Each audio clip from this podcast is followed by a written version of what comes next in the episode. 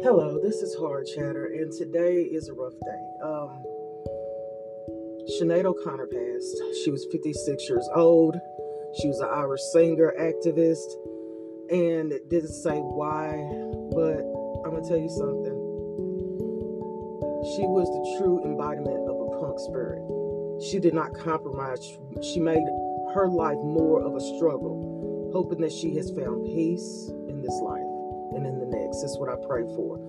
Uh, Sinead O'Connor, I remember when I was a kid, and I forgot how old I was, but I remember sitting down in front of this bulky ass TV and watching her tear up a picture of the Pope. And I remember the outrage. I remember, you know, parents, you know, everywhere going, oh, how could she? And she's a devil. And, you know, then you learn later in life that she was the first artist to speak out against abuse in the Catholic Church. Okay? Uh, it says 99% of the music industry hung her out to dry. Yes, they did. And she was decades, decades before her time. She was fearless. She was fearless. I doubt that this generation will ever come across a soul like Sinead O'Connor. Okay?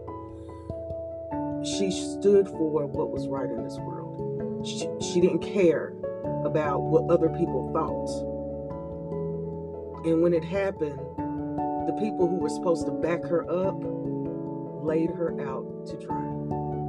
And that's why you never, I mean, you haven't heard from Sinead O'Connor in years. Um, but I mean, I'm proud to say Generation X. I'm very proud to say that this is an artist from my era, and, and an artist who I looked up to as a woman, as a mother, and as an artist.